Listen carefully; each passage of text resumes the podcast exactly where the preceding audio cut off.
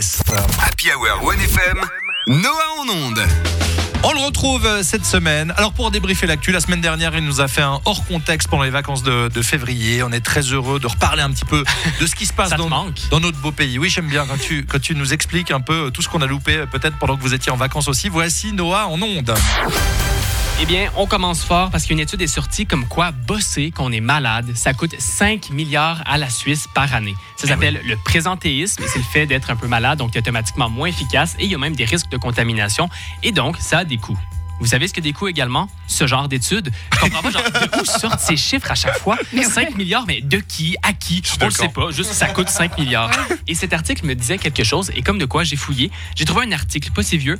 L'absentéisme coûte 4,2 milliards à la Suisse. Donc, T'es un peu malade, tu vas au travail, ça coûte 5 milliards. T'es un peu malade, tu restes à la maison, ça coûte 4,2 milliards. Un total de 9 milliards, quoi qu'il arrive. Tu m'étonnes que tous les pays soient en dette. Genre, c'est tellement bizarre. Et dans ce genre d'études, il y en a de plus en plus que des études sans morale ou, tu sais, tu peux rien y faire, t'es malade ou pas. C'est des études qui servent un peu à rien. Je serais pas surpris que la prochaine étude, ce soit ne pas faire travailler les enfants de 12 ans coûte 20 milliards à l'État. D'accord, mais le petit Liam ne deviendra pas commis à la Migros. Il a tellement raison en plus, Noah. Je me suis dit la même chose en voyant ça. C'est ces très chiffres. bien que tu aies trouvé le chiffre de combien coûtait l'absentéisme. Parce Ouais. qu'en fait, en gros, ça veut dire faut Quoi pas, faut pas être malade. Quoi. Non, En fait, c'est voilà, à tout fond, à simplement. fond, à fond, quoi. Voilà, faut pas tomber malade. Quelque chose qui a donné espoir aux gens, c'était le jackpot du Swiss Lotto qui a Ah oui. atteint des records. 48 millions, c'était un record. Il n'a pas été gagné, ça va continuer d'augmenter. Et comme tous les médias, on demande cette question une fois par année euh, aux gens, nos auditeurs, nos lecteurs. Que feriez-vous si vous gagnez le gros lot? Parce qu'on est à la recherche d'interaction euh, ju- jusqu'au bout. Et le 20 minutes a fait la même chose. Ils ont même fait un article avec les meilleures réponses. Et le titre de l'article, c'était Un jeune de 18 ans dit qu'il rachèterait le 20 minutes s'il gagnait le gros lot. Comme quoi, ils ont utilisé que des vrais commentaires parce que c'est vrai, c'est le rêve de tous les jeunes d'investir dans les journaux papier. Mais le vrai commentaire qui m'a fait le plus rire, c'est euh, Loïc qui dit Si je gagne, j'en donne la moitié à mes parents pour qu'ils puissent acheter un bel appartement. Et c'est là que je me dis C'est vrai, on est en Suisse. Parce que la moitié de 48 millions, c'est 24 millions. C'est beaucoup d'argent.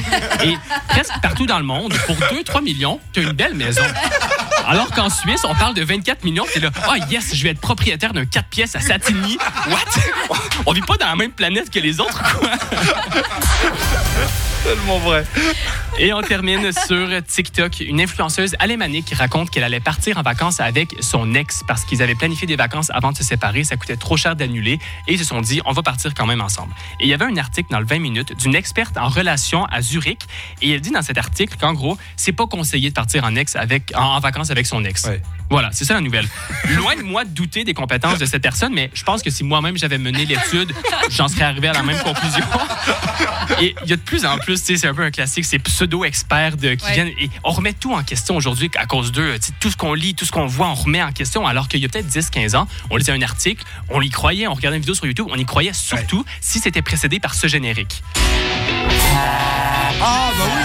Eh, honnêtement, t'entends le générique de C'est pas sorcier? Moi, j'étais jeune, mon sens critique disparaissait. Jamie pouvait me faire croire ce qu'il voulait, mon cerveau lui appartenait, honnêtement. Ah oui, carrément. Et surtout jeune, je savais pas si Jamie avait un doctorat en histoire ou si au contraire il avait arrêté l'école à 17 ans, il s'est acheté un camion et a lancé sa chaîne YouTube. Je savais pas, mais je le croyais jusqu'au bout. Alors sache qu'avant YouTube, c'était sur France 3 Là, tu surtout. vois, hein. on le croyait. On savait pas c'était qui, mais on le croyait. Bref, c'est un très grand détour pour dire ne partez pas en vacances avec vos ex. Mais sur ça, je vous souhaite une bonne semaine. Bravo Noah, félicitations. Jamie, c'est la référence même de mon fils de 4 ans et demi. C'est hein. vrai, c'est Ah oui. Et regarde, c'est par sorcier. Et je dois dire qu'il y a des trucs euh, qui sont plus aussi vrais euh, finalement que, que- Tu qu'à l'époque. C'est-à-dire qu'il dit des choses et tu dis Ah ouais, non, mais ça, on en est revenu quand même. euh, On sait Genre, la. Terre est plate. Non, Ouais. Exactement. Manger beaucoup de viande rouge est bon pour la santé, euh, ce genre de choses.